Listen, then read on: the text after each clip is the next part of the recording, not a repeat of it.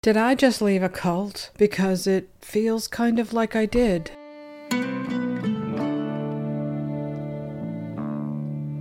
Quote, the modus operandi of every cult is to convince you there's something wrong with you and only they can fix it. End quote. Marty Rubin. I grew up in the era of cults. My siblings and I attended a small elementary school in Topanga Canyon back in the 1970s, when it was still a wilderness of hippies and health food stores, not a safe haven for the 1%. We were heathens without a doubt, raised like weeds by a former beauty queen who had dropped out of high school at 16 to have my older brother. She met my father at a nightclub called Pandora's Box in Hollywood. If you look carefully, you can see it in the background of Quentin Tarantino's Once Upon a Time in Hollywood. Pandora's Box turned out to be just what marrying my father was like for my mother. Her whole world changed. She had three daughters right in a row, and now had four kids all before the age of 24. Then my mom and dad split, and she raised us as mostly a single mom with various boyfriends who drifted in and out. We had to look out for ourselves because danger was everywhere. Grown ups were off on their own trips, finding themselves getting drunk and naked at grape stomps, their bodies and fluids commingling, along with the grapes and grape juice that would eventually become wine. My mother, like so many in the counterculture, was and remains an atheist. Back then, God was uncool, freedom was cool. Breaking free from tradition and convention rippled through the left with tornado like speed, destroying the past, creating the world anew. The boomers broke free and saw nothing but wide open spaces and a chance to remake a world without God as they launched their counterculture revolution. Eventually, though, they would be sent adrift with no collective sense of purpose. They chased everything from sex, drugs, and rock and roll to celebrities and cults. So many cults. Cults seemed to sprout up everywhere, all of them with the promise of a brand new way of living that fixed every problem.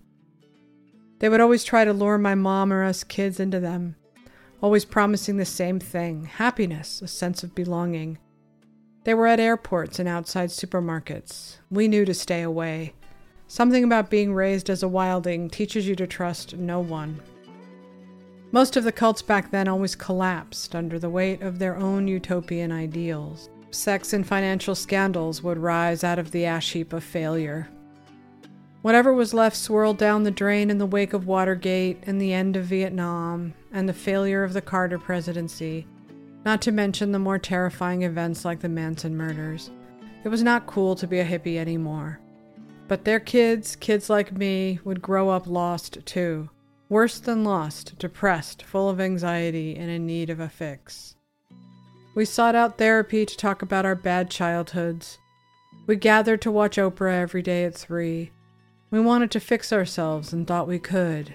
It was self help books, antidepressants, it was yoga, aerobics, meditation, juice cleanses, fasting, and gurus. First we focused inward, then we focused outward. Then it was climate change, women's rights, racial injustice, cloth diapers, hybrid cars, cruelty free cosmetics, feeding the hungry. And eventually we had kids, and then we sought about fixing them. They had to be perfect too, because otherwise all of the work we did on ourselves was for naught. Unlike us, our kids would have high self esteem so they wouldn't become school shooters. They would not be abandoned or abused or molested or kidnapped. We hovered, we coddled, we tinkered. Imperfect children were diagnosed with this disorder or that, even as toddlers. Then we would drug them into perfection. We gave our children nowhere to escape, so they escaped online. Eventually, though, all points led to Barack Obama, a perfect president for a perfect utopia of perfect people raising perfect kids. We were good Puritans, utopians, who had fixed ourselves and our kids, and now we had a president to fix our country.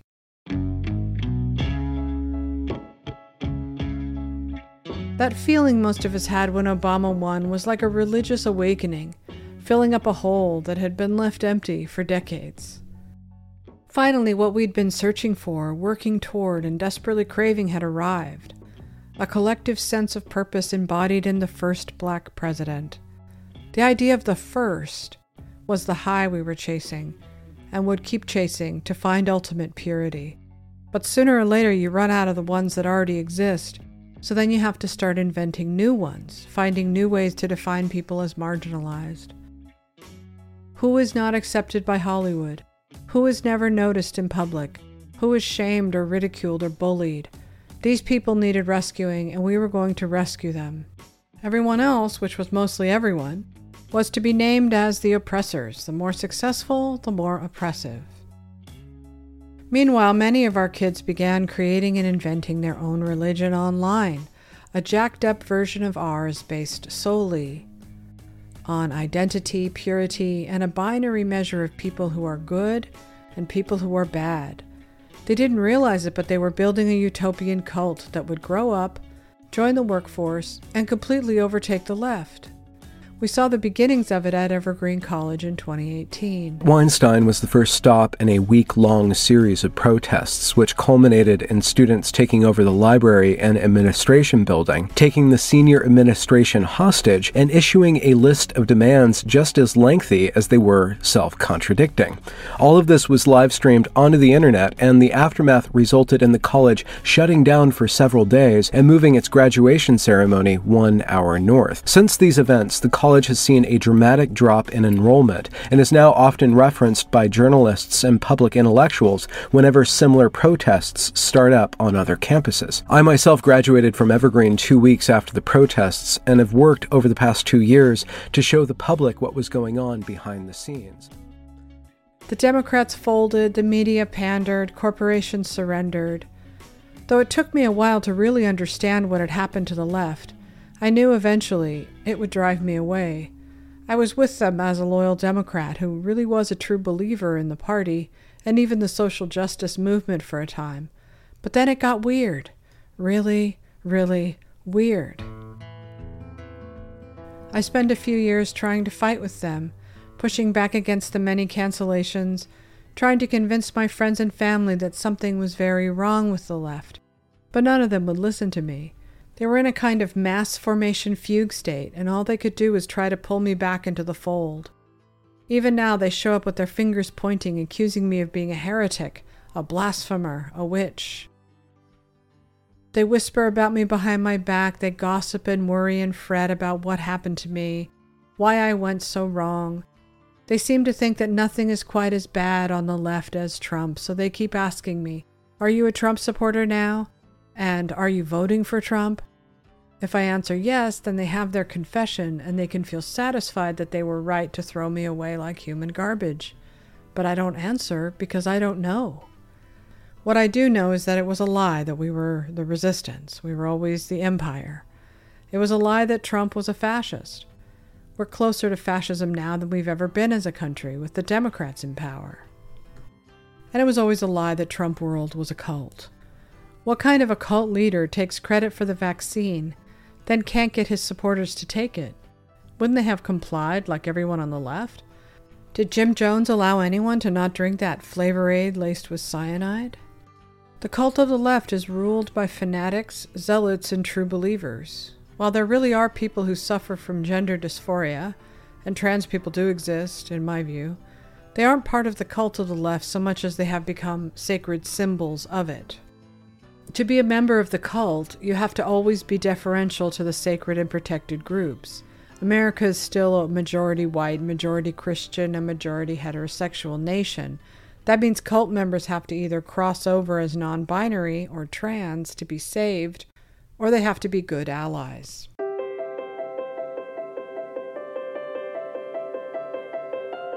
You may have heard of allyship but research shows that most of us don't really understand what allyship is. So let's start with the definition. Allyship is an active and consistent effort to use your privilege and power to support and advocate for people with less privilege. Let's unpack that. Our society is set up in ways that prioritizes some groups over others. For example, a restaurant might be easy to navigate for a person without a disability, but much harder for someone who uses a wheelchair. These patterns show up in our workplaces too. Studies show that leaders are more likely to mentor people who remind them of themselves. And since most leaders are white men, that means it's often easier for white men to find mentors. Allyship involves understanding inequities like these and taking concrete steps to help level the playing field. This is a key point. To show up as allies, we have to take action. Sometimes taking action feels tricky or even uncomfortable, but not acting can be more harmful than we realize. It can send a signal that we're not aware of the injustices around us, or that we think they're okay, or even that we don't care. So, if you're not sure what to do, ask yourself Is there an action I can take that is responsible, even if it's not perfect? If so, do that. Allyship isn't about getting any. The women are bad enough, trading their journey of empowerment for endless self punishment over their whiteness. So now their children are being used as sacred symbols for their path towards salvation. They might not be sacred themselves, but they are holy mothers of the sacred, which gives them some status. Was uh, designated, assigned, observed male at birth. And until about 18 months, didn't really you know, know too much, just kind of was raising two kids, working full time, not really paying attention to what was going on. And at around 18 months started she started showing signs of like really being interested in things that her sister had and had in her closet and wanting to play dress up and wanting to put on lip gloss and when she would see fingernails, she would want her fingernails painted too and you know, we just we thought it was cute. No issue. We had no issue with, you know, her wanting to do those kinds of things.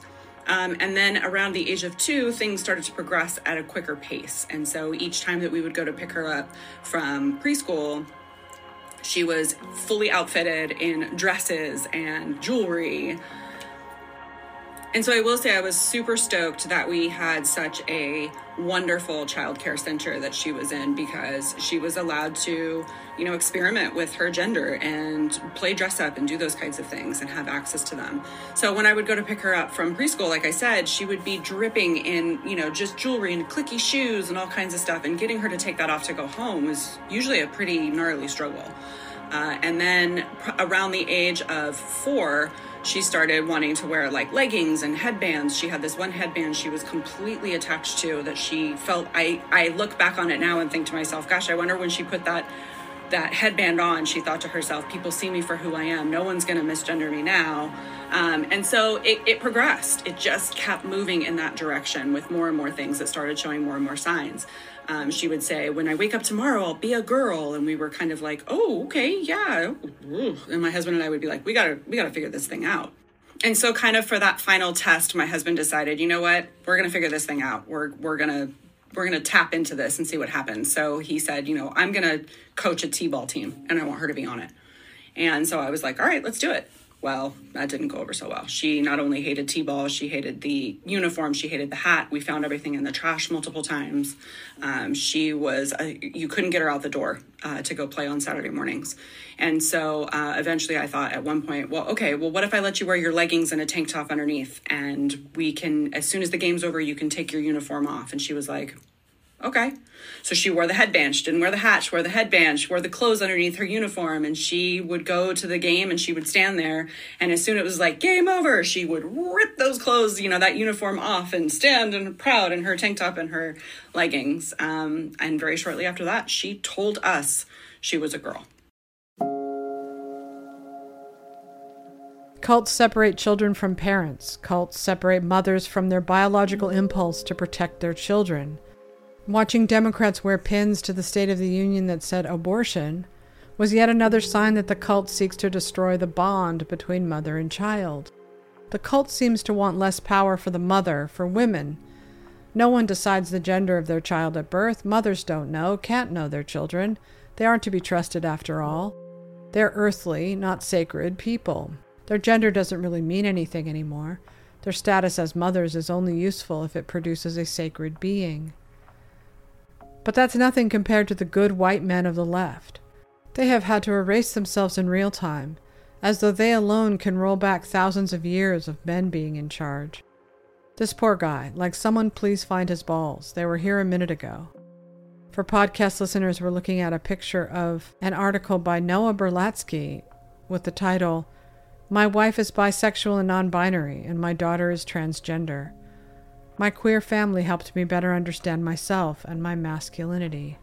Their only outlet is to take to Twitter and unleash all of their pent up frustration at their own muted masculinity. They can call Marjorie Taylor Greene white trash and feel perfectly justified in it. They know no one will call them a sexist. They can openly mock Justice Clarence Thomas, knowing they will not be called a racist. It must feel so good to beat their chest and cosplay being the men they once were, instead of the melted goo that they are now. This is why Joe Biden must flank himself with black women, and why Hollywood hides behind black actors in their films, their advertising, and their award shows. Biden and the Democrats believe they really have changed things by reordering the social hierarchy. Privilege is the unearned advantage we get from being part of a dominant group whose needs have traditionally been prioritized. We can experience privilege because of our gender, race, sexual orientation, ability, class, or other identities. Many of us experience a combination of privilege and disadvantages. For example, white women have privilege because of their race. And if you don't think it's a cult, just today the Hollywood Reporter published a letter from celebrities demanding the already oh so woke, couldn't possibly be more woke New York Times change their coverage of transgender issues. Podcast listeners were looking at an article with the headline Judd Apatow, Gabrielle Union, Tommy Dorfman accuse the New York Times of dangerous inaccuracies in coverage of trans people. Quote, the letter, which was expected to be delivered to the paper Wednesday morning, includes more than 100 individual and organizational signatories declaring a need for significant changes to how the Times reports on the trans community across its desks. Other entertainment signatories include Hannah Gadsby, Jameela Jamil, Jazz Jennings, Jen Richards, Joey Soloway, Johnny Sibilly, Jonathan Van Ness, Lena Dunham, Margaret Cho, Peppermint, and Zackary Drucker that they believe they can control what people think if they bully the New York Times into compliance or they silence dissent is, well, the stuff of cults. Their latest witch hunt is David French, of all people, a guy you almost can't even recognize as a conservative. They think the Times should instruct him and everyone on what they must say and what they must think. Years from now, when these young people come to us and ask, Where were you? Why didn't you protect us? What are we going to say? That we were too afraid? Many of them are going to have major health problems for life and probably not be able to bear children or breastfeed them, and we're supposed to sit idly by and say nothing? What it is we've been searching for on the left is simply a way to replace the religion we lost long ago. I know that now. That is something I'm going to have to find a way to reconcile in my own mind and heart. One person who has stood firm, J.K. Rowling. Somehow, through it all, she has managed to push back and allow the many dehumanizing attacks against her, the burning of her books, the destruction of her games, and their attempts to destroy her memory and her legacy, to simply pass by her like a hard rain. She has enough education and enough true grit to understand that there is nothing new about what's happened to the left. The Free Press has just launched a new podcast series called The Witch Trials of J.K. Rowling. Silencing dissent only works for so long. Sooner or later, reality comes knocking. We should never have to live in a country where we are afraid to express ourselves, to have conversations about complex topics, and above all, have the courage to stand up and protect kids. I can't think of any higher purpose than that. Thanks for listening to my Substack, sashastone.substack.com, and this is a song by Burt Bacharach by request from our reader, Jim.